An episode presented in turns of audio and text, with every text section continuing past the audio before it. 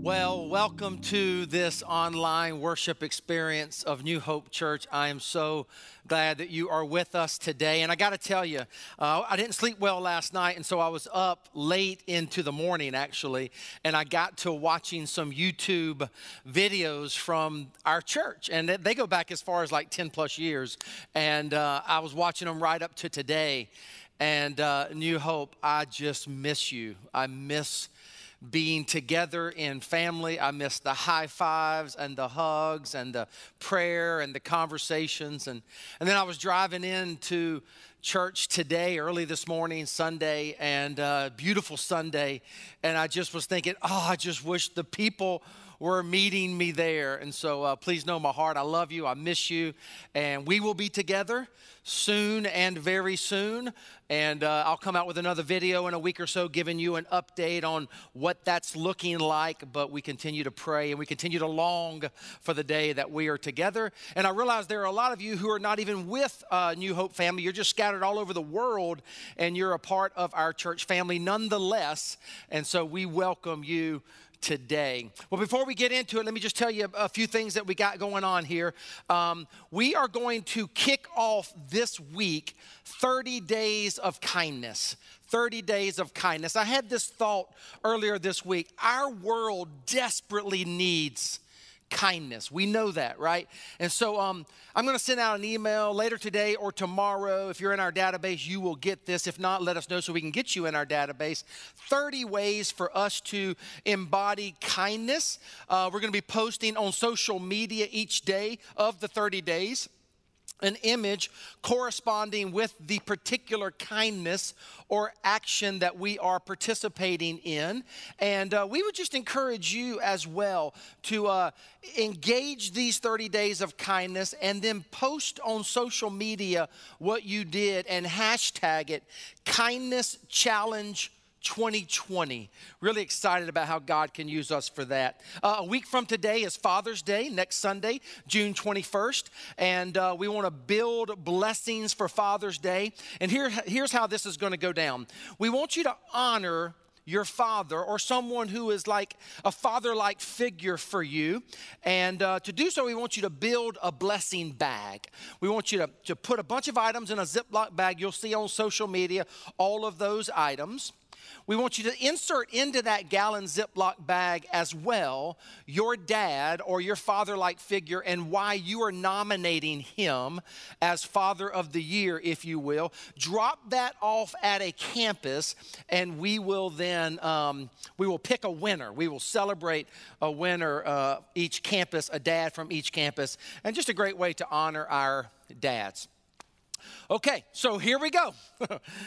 Pastor on the hot seat. I don't know why you guys love this so much. We have received a thousand plus questions.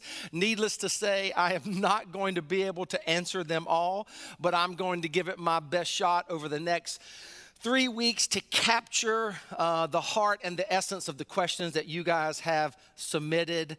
And so, why don't we pray in preparation for this? Pray for me during this time. Let's pray together. Father, thank you for your word. Thank you for your church.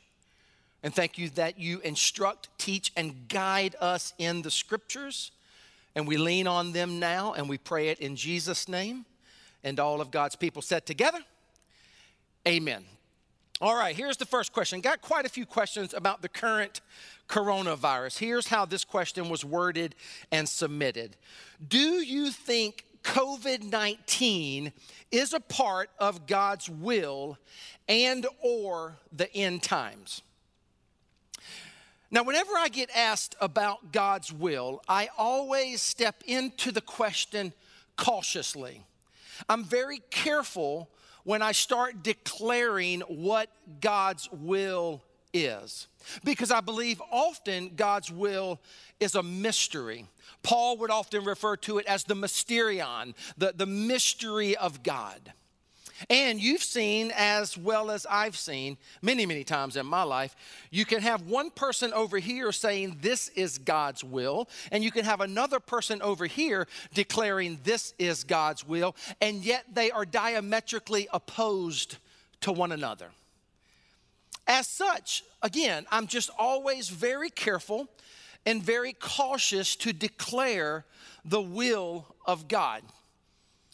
Paul would say this in 1 Corinthians 13 12 For now we see only a reflection as in a mirror, then we shall see face to face.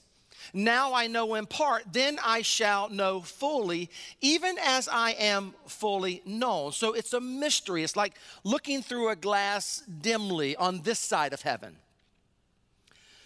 But then we stumble across other verses of scripture, like we find in Romans 12, 2, where the Bible says, Do not conform to the pattern of this world, but be what? Transformed by the renewing of your mind. Then you will be able to test and approve what God's will is his good, pleasing, and perfect will. So, in one sense, you can know the will of God, but in another sense, it can be veiled and not quite clear, which is why, by the way, I believe we should always approach the topic of God's will with the posture of humility and realize that we might get it wrong. Okay, so, back to your question Do I believe COVID 19 is God's will? Drum roll, please. Answer no. I don't believe it is God's will. Now, I would never categorically declare yes to that question. I just would not do that. There are days when I might say maybe it's God's will. But today, I would tell you, I don't think so. As I read the scriptures, I hold intention, and I would encourage you to hold intention, a high view of God's sovereignty and a low view of humanity's fallenness. Let me explain to you what I mean. God is sovereign. God knows all things. God allows all things. But I believe that God often gets blamed for things that God has nothing to do with. I believe God gets blamed for the jacked up, broken conditions of our world. But the truth is, when you study the scriptures and you operate from a biblical worldview, you see that God created everything beautifully and perfect in the beginning, but He gave us choice. And because He gave us choice, we chose sin. And because we chose and we still choose sin, we live in a broken world. And sometimes God gets blamed for that brokenness. Now, a better way, I believe, to ask the question and to think through the coronavirus is not whether or not this is God's will, but rather is God redeeming this season? Will God use it for his good? Romans 8 28. And to that question, I would let you know I categorically believe God is redeeming this season. I believe God is using this to wake his people up for their need for God. God is using this to show the church that we are not a building, but we are people to be scattered and live out our faith in the world, not just on Sunday in our seats, but Monday through Saturday in the streets. I believe God is using this season to stir moms and dads and challenge and equip them to be priests in their homes and disciple their children.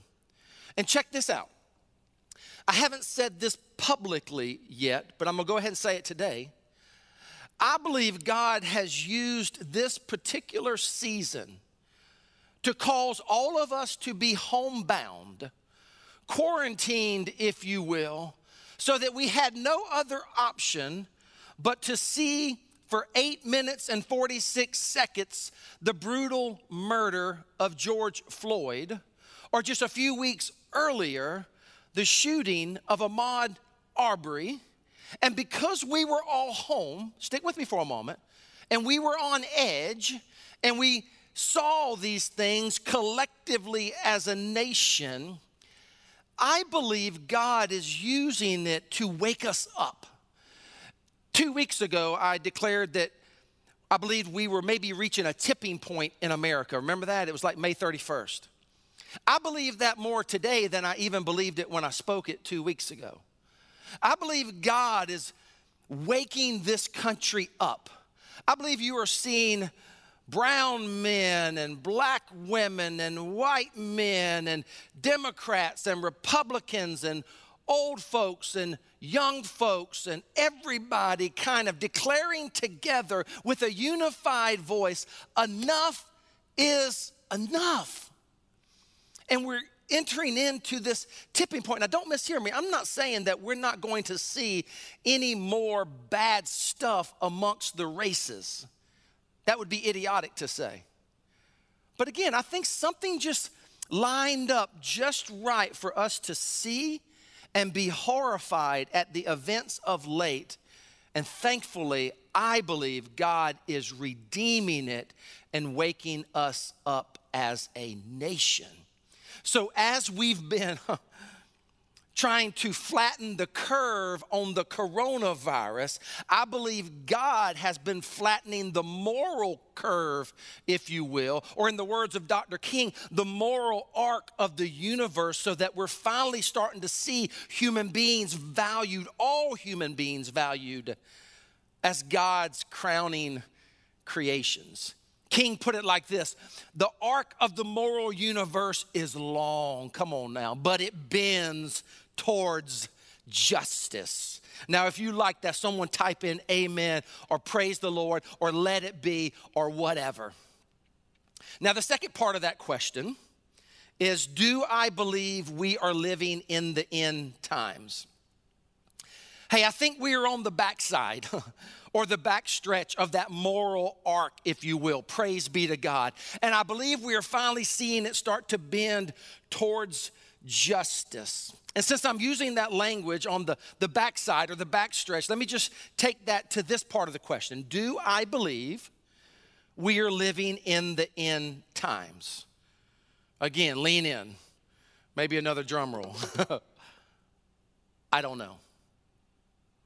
I don't know.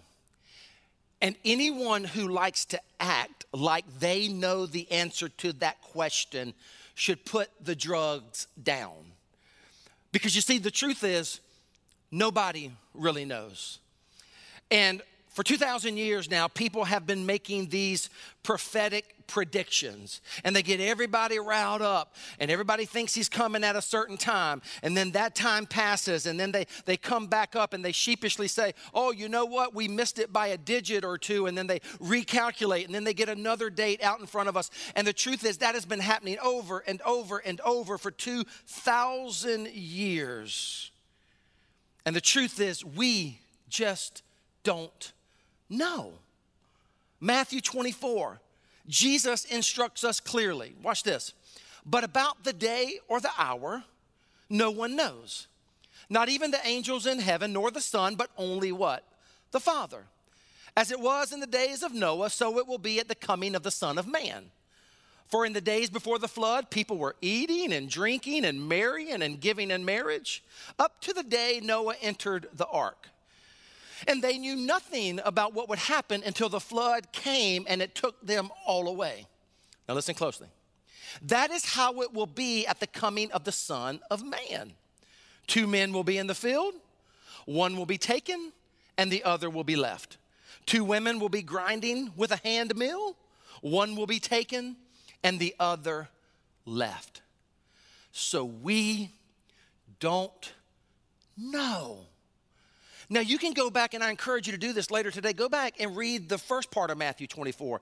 Yes, the events are starting to line up. I could list them all and be like, check, check, check, check. Yes, a case can be made that we are living in the end times, and so much of the scripture is being fulfilled. But listen, that could go on for many, many, many years in our lifetime, or maybe even thousands of years from now. The point is that we should live with wide eyed anticipation and expectation of what is to come. If you are in Christ, this should be a pleasant thought. It's kind of like It's kind of like at Christmas time. I don't know I don't know how you experience Christmas, but usually there's a lots of excitement because, especially when we were kids, think back when you were a kid, and you, you don't know what you're going to get for Christmas. And yet, unless you were a little rascal like me and you snuck into your parents' closets and looked at all the gifts, and even those they had wrapped up, we would unwrap them, look at them, and then wrap them back up. I know. It's terrible. Mom, I know you watch every Sunday. I am so sorry we did that. But nonetheless, think about when you were expecting and anticipating gifts at Christmas, yet you didn't know what you were going to get. That's how we look at Jesus' return. We're wide eyed with excitement and anticipation. Even though we don't know when, we know that it will be good for those who are in Christ. So, as Bishop T.D. Jakes likes to say, get ready, get ready, get ready. You need to be ready. You need to be, you need to be wide-eyed, often looking towards the eastern sky, wondering when it might happen. Being ready, having your life ready. But we can not know for sure. Maranatha, come, Lord Jesus. And when the days grow increasingly dark, as 2020 has been, we just declare Maranatha. Come, Lord Jesus. And when you come, find me ready. Hey, 1 Thessalonians 4, and then we'll move towards the next question. Look at what 1 Thessalonians 4 13 through 18 says. Brothers and sisters, we do not want you to be uninformed. Better word there is probably ignorant. We do not want you to be ignorant about those who sleep in death, so that you do not grieve like the rest of mankind who have no hope. Verse 14, for we believe that Jesus died and rose again. Someone type in, Amen. And so we believe that God will bring with Jesus those who have fallen asleep in him. Verse 15, according to the Lord's word, we tell you that we who are still alive, who are left until the coming of the Lord, will certainly not precede those who have fallen asleep, those who have died. For the Lord himself will come down from heaven. Listen closely. This is, this is scripture describing what that day will be like. With a loud command, with the voice of the archangel, and with the trumpet call of God, and the dead in Christ will rise first. After that, we who are still alive and are left will be caught up together with them in the clouds to meet the Lord in the air. And so we will be with the Lord forever. I love this next part, underline it. Therefore, encourage one another with these words. The end time, the coming of Jesus, the eschatological gathering of God's people will happen. Are we close to it? I don't know. But when it happens, we're to see Christ come again gather those who are in Christ to heaven forever, we must live readily. There's a question later on today that gets back to this point. So I'll move on and we'll come back to it for just a moment in a little bit. But let's move on to the second question. What is the difference between a member and someone who occasionally attends church? That's a great question. That is a great question. Membership at New Hope has always meant more than a, a membership roll or a membership roster. It's always meant more than a pastor coming down front, extending the right hand of Christian fellowship and adding your name to a membership roll, and maybe you get a free burial plot out back, or maybe you get special privileges, or whatever the case may be. No, no, no, no, no. When we started this church 18 years ago, we were very, very intentional to make sure membership meant something. That's why this is such a good question. And so, membership is the ultimate goal for every person who walks through the door of a New Hope campus. I like to say it like this from the door to the core. From the door to the core. Let me show you a little diagram here. So you've got you've got those who visit our church, or maybe you're just visiting online during this season, and you're going to eventually walk through a door when we gather. So you got the door, then you got the crowd, then you got the congregation, then you've got the committed. And then lastly, you have the core. This is where membership hangs out right here. This is where folks come, they check out the church, they start to like the church, they look at the beauty of this multi ethnic, multi age church. They become a part of the crowd. That's just those who kind of come sporadically. Then they become a part of the congregation where they're maybe a little more regular. Then they're, then they're committed. They start getting committed to this place. Membership is this committed, or better yet, this core area. They go through rooted. They get an opportunity to join the church. They join the church, and they really are the backbone of this church body. It's because of these folks right here that we are able to take the message of the gospel far and wide and spread not only hope but holiness all over the world. We're able to go to foreign lands. We're able to do missions. We're able to serve around here. We're able to create these campuses where folks can find hope as we reach, teach, and release them. It's, it's these folks. We, we love these folks who come to church. But God uses these folks, the members of our church, to take the message of hope far and wide. Ephesians 2 19. Why don't you just read this out loud with me wherever you are? You are no longer foreigners and strangers, but fellow citizens with God's people and also members of his household. Very, very important. Look at Ephesians 5 25. Christ loved the church and gave himself up for her. Christ loved the church and gave himself for the church. We love the church. We love Christ and we give ourselves up for the church. It's very popular today for people to say, Well, I like God, I just don't like the church. Those are incompatible ideas. You cannot love Jesus but dislike his bride. And so I just want to encourage you, and I thank, thank you for asking this question. I want to encourage you to, to become a member of this church. An attender is a consumer. And again, we love those folks and we want people to just come and check it out, kick the tires, all that. But a member is a contributor. And the truth is, we live in a day and age where very few people want to be committed to anything. Think about it a job, our country. The attitude has produced a generation of church shoppers and hoppers. Membership kind of swims against the current, if you will, of this consumer religion that is so popular in this day and age. But the truth is, every team has a roster. Every school has an enrollment. Every business has a payroll. Every army has an enlistment. Our country even takes a census and requires it for voter registration. Membership identifies our church family. And for those who are a part of this church, they know that, hey, we engage in what we call the three C's around here. We connect in life groups and world changer ministry, so we connect with others. We celebrate in weekly worship. Thank you for being here today. And we contribute God's tithe, 10% of our income, to the advancement of God's kingdom. So, again, I would encourage you to keep your eyes and your ears open for Rooted in the fall and come be a member of this church. Hey, as we go to question number three, why don't you guys just take a moment and just type into the comments what do you love about this church?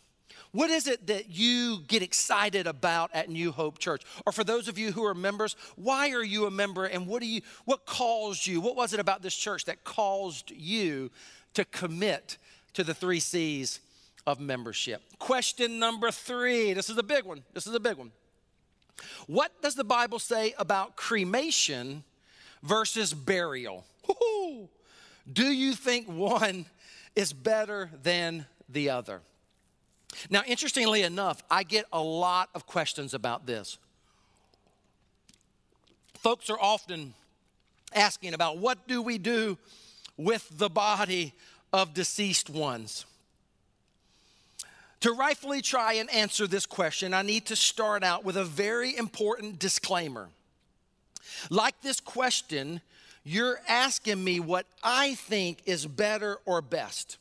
And so I'm going to give you that, of course, as I always do, grounded in the Word of God.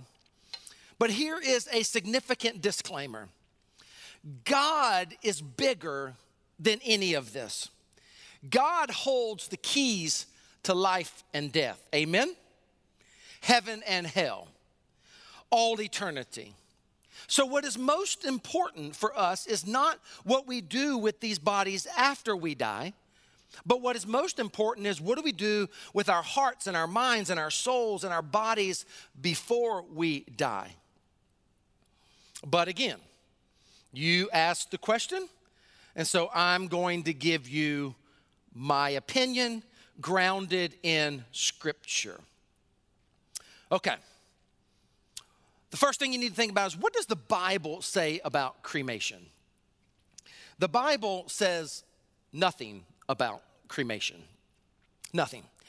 The one time that the Bible mentions burning people, it ain't good, okay? I mean, like, it's bad. Joshua 7 25. Joshua said, Why have you brought this trouble on us?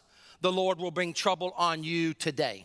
Then all Israel stoned him, and after they had stoned the rest, they burned them.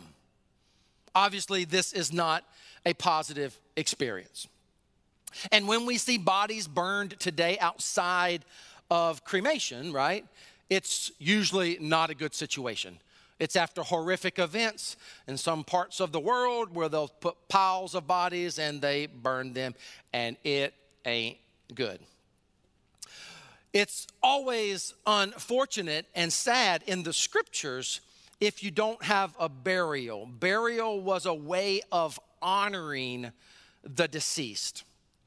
So I'll say it like this in my notes. Biblically speaking, cremation is not mentioned in the Bible, and burial is the most honorable thing you can do for a deceased loved one. Now, secondly, I think for us to have an educated and deformed, informed discussion on the topic, we have to come to terms with a doctrine that we find in the Bible, yet I personally believe, believe it is one of the most neglected doctrines in the New Testament. I'm talking about two words bodily resurrection.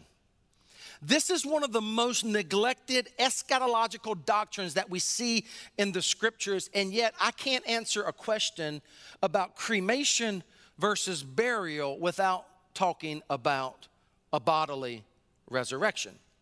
And the good news, we've already spoken about a text earlier. Remember, I said we'll get back to this?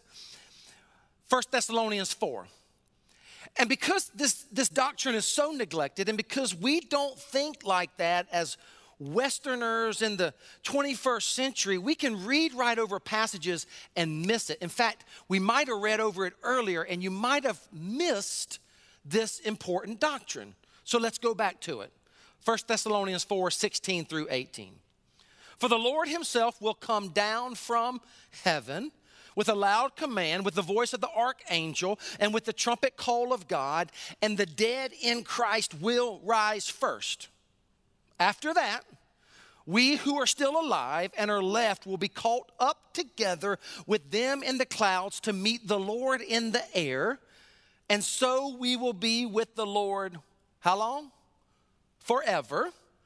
Verse 18, therefore encourage one another with these words. Again, it's an encouraging message, but it's a bodily resurrection. This is very clear in Scripture. Look at Matthew 27 52. The tombs were opened, and many bodies of the saints who had fallen asleep were raised. This is when Jesus was raised from the dead. This is an event that we see recorded in the Gospels that even then, some folks were raised from the dead out of their tombs as a bodily resurrection. Look at Daniel 12, 2. Many of those who sleep in the dust of the ground will awake, these to everlasting life, but the others to disgrace and everlasting contempt. Look at John 5 28 and 29. Do not marvel at this, for an hour is coming in which all who are in the tombs will hear his voice and come forth. Those who did the good deeds to a resurrection of life, those who committed the evil deeds to a resurrection of judgment. 1 Corinthians 15 52. In a moment, in the twinkling of an eye, at the trumpet, at the last trumpet, for the trumpet will sound, and the what? Dead will be raised imperishable, and we will be changed. I know it feels odd, it feels different, it's hard for us to imagine, but here's what the Bible clearly says. There will come a day, the end time, uh, not times, but end time. There will come a day when Jesus will come and pierce the eastern sky. With the command of the archangel, the trumpet will sound. The Bible says that those who have been buried will be raised out of the ground. I know, feels weird. You're probably thinking of some movies that you've seen or something, right? Raised out of the ground. If we're still living here, they will go first, but we will follow them and we will be called by God to heaven forever. Hey, one more, one more text. I love this passage from Ezekiel 37. The hand of the Lord was on me, and he brought me out by the Spirit of the Lord and set me in the middle of a valley. It was full of bones. He led me back and forth among them, and I saw a great many bones on the floor of the valley, bones that were dry, them dry bones. He asked me, Son of man, can these bones live? I said, Sovereign Lord, you alone know. Then he said to me, Prophesy to these bones and say to them, Dry bones, hear the word of the Lord. Verse 5 This is what the sovereign Lord says to these bones. Listen, church. I will make breath enter you and you will come to life. I will attach tendons to you and make flesh come upon you and cover you with skin. I will put breath in you and you will come to life. Then you will know that I am the Lord. Therefore, prophesy and say to them, This is what the sovereign Lord says My people, I am going to open your graves and bring you up from them. I will bring you back to the land of Israel. Then you, my people, will know that I am the Lord when I, here it is again, when I open your graves and bring you up from them. I will put my spirit, the word is pneuma, the breath of God. I will put my spirit in you and you will live. And I will settle you in your own land. Then you will know that I, the Lord, have spoken and I have done it, declares the Lord. It's the eschatological coming of the Lord to gather his faithful church. Like I said earlier, we don't know when that will be, but we should live ready for that reality. And I can't fully explain what that heavenly body will look like as God calls forth his people from the graves and those who are still living. We know it will be different, we know we'll have new heavenly bodies. And it gives me a chance just to wrap this question up with this very important disclaimer. Again, remember I said God is bigger than any of this. And some of you are sitting there thinking, well, can God do that with the ashes of, of my grandparents or my parents or a child or whatever? God can do whatever God wants to do. God is all powerful, God is sovereign, and God can bring a heavenly body out of an urn of ashes. I'm sure He can. But the $64,000 question for believers, once you study the scriptures and you see that cremation is not mentioned in the Bible, and yet throughout the Bible you see bodily resurrection mentioned and honoring the deceased with a burial, the question then becomes listen closely. What do you do with what you know? And for me, I have concluded that burial is the most honoring thing I can do, biblically speaking, for my loved ones. And for me, burial will be the route that I take? Another way to ask the question would be why would I burn that which God plans to bodily resurrect on the last day? You asked me, and that is my opinion. And I'm sure I'll get lots of questions and lots of emails and some of you will feel bad because maybe you've been involved in a cremation of a loved one. Again, God is big, God is powerful. And if a person is in Christ, they are in Christ. Case closed. But the question was submitted, and I think it's important for those who, of us who are still living to consider what I've said today. All right?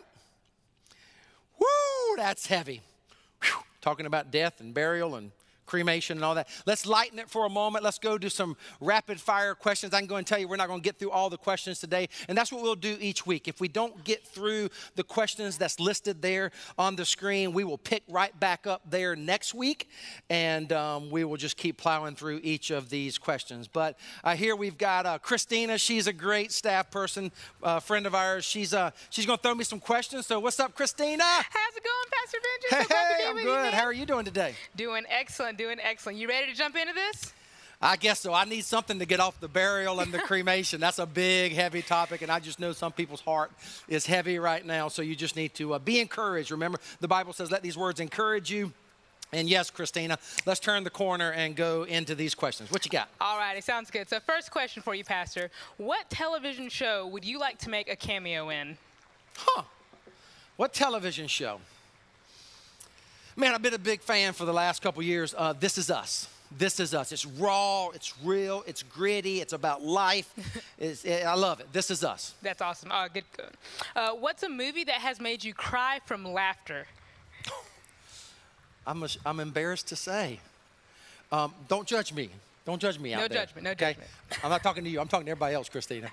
Uh, couples retreat. Uh, it couples retreat. I, have never seen a movie or um, more hilarious, and I, I, won't do any impersonations. Encouragement. There you go. if you've seen it, you know exactly what I'm talking about. Great, hilarious movie. Awesome, awesome. And what movie has made you cry from sadness? Let me just say this about the couples retreat. Can I please say this? You, this is a movie for for married people, and um, single people. You need to stay away from it for a while. Anywho. so the movie that's made you cry from sadness. Uh, the story of Antwone Fisher um, touched me deeply, was really so much a part of my story. Denzel Washington movie. It's, it's a little old now, but uh, uh, never had a movie move me quite like that. Yeah, can't go wrong with Denzel. no, he's the best. All right, so if you could be a rock star from any decade, who would you be? Oh, that's easy. 80s. David Lee Roth. Van Halen. There and. Uh, 1984 to be exact. First concert I ever went to, big Van Halen fan back in the day. Nice. And what was the name of your first pet? Oh, a black Labrador retriever, um, Tar Baby. We called him Tar Baby. That's nice. I mean, not to be compared with Abby right now. Everybody knows Abby. Oh, let me tell you, Tar Baby was awesome, but Tar Baby's got nothing on Abby. Oh, man. So if you attempted to play any sport professionally, what sport would that be? Easy, baseball. Boom. And what's your favorite team of all time? Oh, Pittsburgh Steelers, Steel Curtain. Steel Terry Curtain, Bradshaw, baby. John Stallworth, Lynn Swann, Jack Lambert. That was the team back in the day. Man, you know them like you know the Bible, man. Oh, yeah, they, they were it. I'm still, a, I'm still a big Steelers fan. Steel Curtain, man. Yep. And who is your favorite player? Hmm. Peyton Manning. Peyton, Peyton Manning. Manning. Classic. Safe choice. Safe choice. Yep. All right. What's your favorite place to hang out? On my Harley Davidson. On the Just Harley. riding. Uh, close second, though, would be, I must say, on the water. I love, love, love being on the water. Uh, so, yeah. Sweet, sweet. And when you're not working, what's one thing you love to do? One thing I love to do um, hunting and fishing. Hunting and fishing. And watching movies with my family. I'm giving you more than one answer because some of these are close ties. I got you. All good, all good. And what is your worst habit? Oh, this is embarrassing too. Um, my worst habit, I got a bottle up here right now. My worst habit is that I will take I will take gum that I'm chewing, and once I've chewed it, I'm done with it. Um, if I don't have a trash can, if I have a trash can nearby, I'll dispose of it the right way. But if I don't, usually I don't. I put my gum in the water, and you you might think that's nasty, but here's the beautiful thing: it it flavors your water. if I'm chewing spearmint gum, before long I got spearmint water. Now the problem is if you let that sit all day and you wake up tomorrow and you drink out of that bottle, it's nasty. And a little side story: my kids always grab my water bottles and they start drinking it, and they've done that, and they think this is the most disgusting habit in the world. And so now when they grab the water, they always check it to make sure there's no gum in it. And uh, by the way, often on Sundays I'll have gum in my mouth before I walk on stage. I put it in there. So I know now that all of you will be trying to see if there's gum in there. There's no gum in there today. It's disgusting, but it's, uh, it's, what I do. That's all right, Pastor. We still love you. We still love you. thank you. Thank you. Thank you. and what is your best habit? Oh, I don't know. I guess cleanliness, organized. Organized. That's always a good trait to have. A great yep. trait. Yep. And if you could have dinner with anyone, living or dead, who would it be? Can Jesus be the answer? I don't see why not. Sure, why not? Jesus, or for those of you out there going like, no, you can't pick Jesus. All right, I'd say the Apostle Paul. Apostle Paul. Ooh, that's a good one. That's a good one. And what is the best piece of advice you have ever received? Oh, Pastor Billy Milligan used to tell me, keep your head down and your heart up. Head mm. down in humility and your heart up in joy. Ooh, that's good. That's good. And what's your favorite food? Oh, surf and turf, baby. And if you don't know what surf and turf is, I'm talking about steak and, and some kind of fish, sushi or salmon or whatever the case, tuna. And I have to ask, how do you like your steak cooked? Medium, all the way, Medium. all day Good. long. Solid choice. Solid choice. Yep. And what's your least favorite food? Ah, my least favorite food would be like um, eggplant. I don't like the texture or, or boiled, um, boiled stuff. Like you know, yeah, I don't like that. Boiled stuff. Alrighty. And uh, what was your first job that you ever had? Legal or illegal? You know, I'm gonna let you choose. Sorry. We're real here at New Hope, man. My my first, and it, it was my first job because this was before any of the stupid BC, before Christ illegal stuff. Um, I would cut grass. I would cut lawns in my neighborhood. I'd push my lawnmower through the neighborhoods with a tank of gas, and I cut yards, ten dollars a pop, and I would cut I would cut six to seven yards a day. Lawn care, that's solid. Yeah, Alrighty. And tax what? free, baby. It was all cash. That's right. You gotta get the hold on. To, hold on to that. Alrighty. And what song have you played more than any other song? Um, Broken Window Serenade. You probably don't know. I like all kinds of genres of music, but that's one that when I'm just hanging out on the lake, or it's it's it's, it's a, a album that I go to, and it's it's one Broken Window Serenade. Very nice. And if you were a DJ, what would your DJ name be? Some of these are hard. I don't know. I don't think I'd be a good DJ. Um, I don't know. Bouncing B. Bouncing B.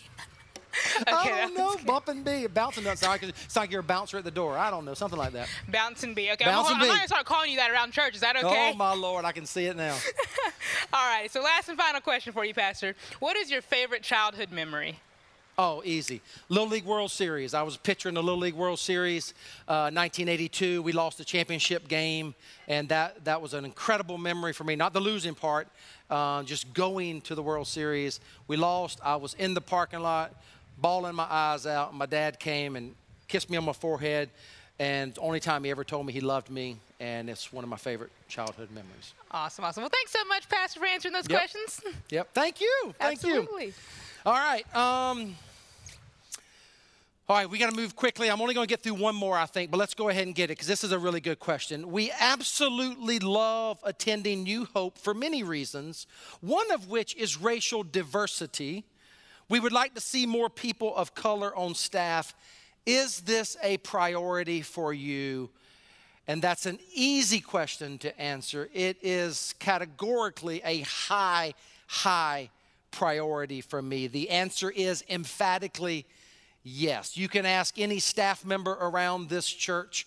Um, diversity on our stages, diversity in our social marketing materials, diversity on our staff. I've been like the watchdog for that for 18 years. It is incredibly important to me. And as we're talking about staffing, though, I should probably let everyone know this is not an easy task. Um, people ask me all the time, what's the hardest thing you do? Um, it's just staffing in general, not staffing for diversity, just finding high caliber, quality staff members in the church is really, really hard to do. On top of that, it's even more difficult to build a team of diversity. You know, we hire around here uh, based on many things, three of which, the three C's, is competency, chemistry, and character. We want to make sure the people that we hire are competent in the job that we're hiring them for, that there's a chemistry with our culture and our team, and that there is a character. We believe character is incredibly important. And one of the things you need to know about me, and I, I, will own this gladly, we will never hire someone just because of the color of their skin. That would not be wise or good stewardship. But we will keep interviewing and we will keep bringing as many diverse candidates as we possibly can to the table. And with all things equal, we're going to keep building a diverse team, but it's really not easy. But I'll tell you what this question did it caused me to go to our staff page and look at our staff page on the New Hope Church website. And uh, rough, quick count for me just the other day, we have 55 staff members at New Hope Church. 17 of those are people of color, not just African Americans, but, but people of color that are not white. That is 31% people of color on the New Hope team. Now, I will tell you, I want to see that increased, but that's pretty strong. And I'm thankful for that, but we're going to keep striving. And some of you are sitting there wondering maybe, well, why is that even an important question? Let me tell you something. This is a very important question. And kudos to all of you who asked a question similar to this. It's important because we want to create a staff team that fully represents God's created order. We want to create a staff team, in other words, that's going to look a lot like heaven. And so if you don't like diversity, come on, come on you're not going to like heaven. Have you ever thought about that? That's why we got to deal with this racial issue here and now, because this is a dress rehearsal for heaven. And when we get to heaven, there's going to be every nation, every tribe, every tongue.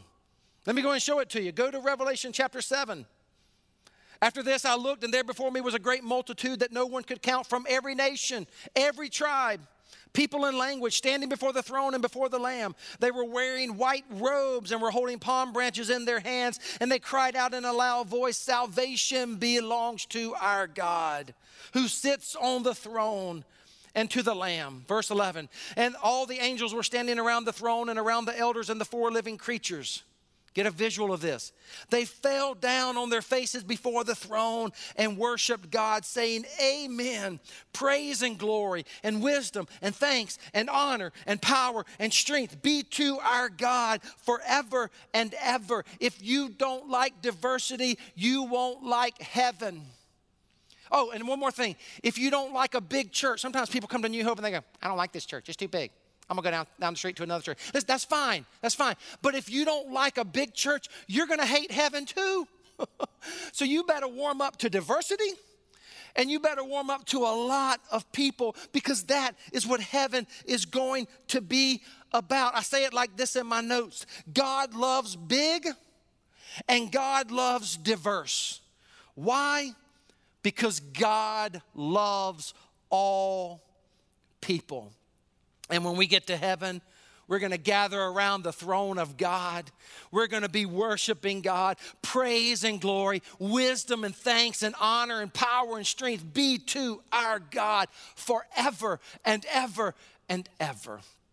So, this is a really, really important question, and it causes me to just look towards heaven. And as I think about it, that's kind of been a theme today of the questions you guys have asked this first week. And maybe that's because we need a vision for that. Maybe that's because as we live in these dark, desperate days of 2020, what we need to be reminded of is that this is not all there is to the story. We need to be reminded that these 60, 70, 80, 90, maybe 100 years is just a on the eternal timeline of God. And it's so minuscule compared to the day that He will come or we will die first and we get taken to heaven where we see this creation ultimately redeemed to paradise as it was created in the beginning before we made the bad choices and experienced the fall and it will be glorious. The Bible says in Revelation, there will be no tears. The Bible says there will not be a sun, S U N, because there will be the sun, S O N. Go read Revelation 21 and 22. And the sun, the S O N, will radiate and light up all of heaven. where we will be gathered with people from every nation, every tribe, every tongue, loving God and loving one another as He always intended it to be. And I don't know about you, but it's in days like this where I really, really long for that day. I think I said it earlier Maranatha. You know what that means? It means, Come, Lord Jesus. And often when I see bad events happen in this world, or I just have a bad day, or we're in a bad season, I'll look towards that eastern sky and I'll say, Maranatha. Just come, Lord Jesus. And the more you walk with Christ, and maybe the older you get, I have found that the more you long for heaven, because this world will never satisfy. And the reason this world will never satisfy, and the reason you are never fully content here, is because God has hardwired you and put something inside of you to long for heaven. So let's live like that. Let's live lives that are ready to see Him come. Let's live with excited anticipation for heaven and eternity while we advance His kingdom here and now and we see lives changed. Today, we're going to change it up. I want to share with you a life change story. Don't click off. We're not going to sing anymore today. We just want to show you a short life change story, and then I will come up and wrap us up today. And we will get with these questions that we didn't get to today. We will start with those next week and have another four or five questions to attack next Sunday. But for now, check out this powerful story. So I grew up in a Catholic family, and uh, my parents were both teachers. Having teachers as parents, it wasn't enough for in terms of their salary. It wasn't enough. If you're going to convert it in U.S. dollars, it's two dollars a month for both parents, and there were seven members in the family. Um, they always fought about money. Money was the biggest issue because we didn't have enough to support the family. When we say fight, it's plates are flying, spoons and uh, knives, anything that they can get hold of. So I thought that by eliminating myself, there will be less to feed, and hopefully that will stop the fighting. And I think I was third grade when I tried to first try to kill myself by drinking gasoline. My parents realized what I did, and that stopped them from fighting. After a while, they had another big fight. I felt like I'm just done. I'm just done with the fighting. And um, one summer, I attended the church service, and for some reason, I just started crying, and I couldn't stop crying. And I felt like something filled my soul. And that afternoon, I accepted Christ. It amazed me how how much God had brought me so far. If I'm going to look back, I couldn't even imagine that I'm here now. Every single day, I would try to wake myself up and just ask, is this even real? And it's real. Like this. So every Sunday, I attend the online service now because stay at home order. Whenever I'm running on my treadmill, that's what I put on. I watch the service. I watch um, the praise and worship Thursdays. There was one song that Waymaker. That was the song. I cannot stop crying when they sang that song. Stay. And I was just crying. I felt so blessed. And you know, when is the best time to rededicate yourself? There's no best time. It's now. Because I cannot imagine being here. He made a way in every step that I made, in every experiences that I have. He was there all along this has been a great experience for me because you grow as a person, you grow in faith. So those questions that you have, people have the same question that you have. I'm blessed with my family, um, the support, and the church group.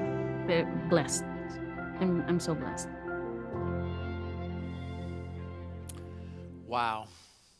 Marina, we love you. Thank you for sharing your story. Hey, would you guys just light it up with some comments of encouragement for her? She attends the Wake Forest campus and the Sanford campus. She kind of goes back and forth between those two because of what she does. But thank you for sharing your story with us. And we are so thrilled that you have experienced the hope of the gospel. Hey, and before we sign off today, I just have a deep sense in my spirit that there are people out there who, as we've talked about life and death, as we've talked about morbid things like burial versus cremation, as we've th- talked about what can be an intimidating subject, Jesus' final return and the end of it all, even though Paul says, let these words encourage you, some of you might just be a little rattled. Some of you might be watching this and you don't know that you're saved. And because you don't know that you're saved, you're intimidated and frightened by the thought of death. And I just want to let you know today, just like Moreno, you can actually know that you know that you know that you are saved. You can know that your eternity is secure in the hands of a gracious God. And the way you do that is you ask Jesus to be the Lord and Savior of your life. You ask Jesus to come in fill you with the Holy Spirit, forgive you of your sins by his shed blood on the cross at Calvary, and you rest in the fact that you are an adopted child of the Most High God.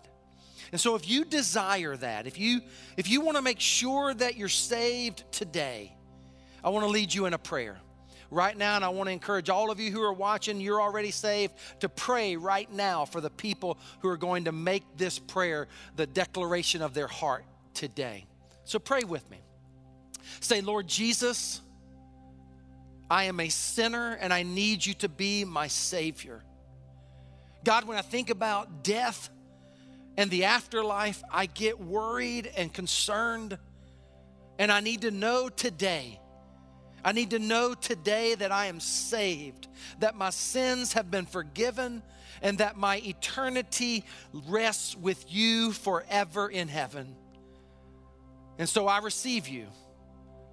I receive you into my life as Lord, which means you are the master. I will do what you say to do, I will follow you, and I want to receive you as Savior which means I receive what you did for me on the cross 2,000 years ago. Come into my life, Lord Jesus. I am yours. You are mine. Fill me with the Holy Spirit. Help me follow you from this day forward. I pray it all in Jesus' name. Amen.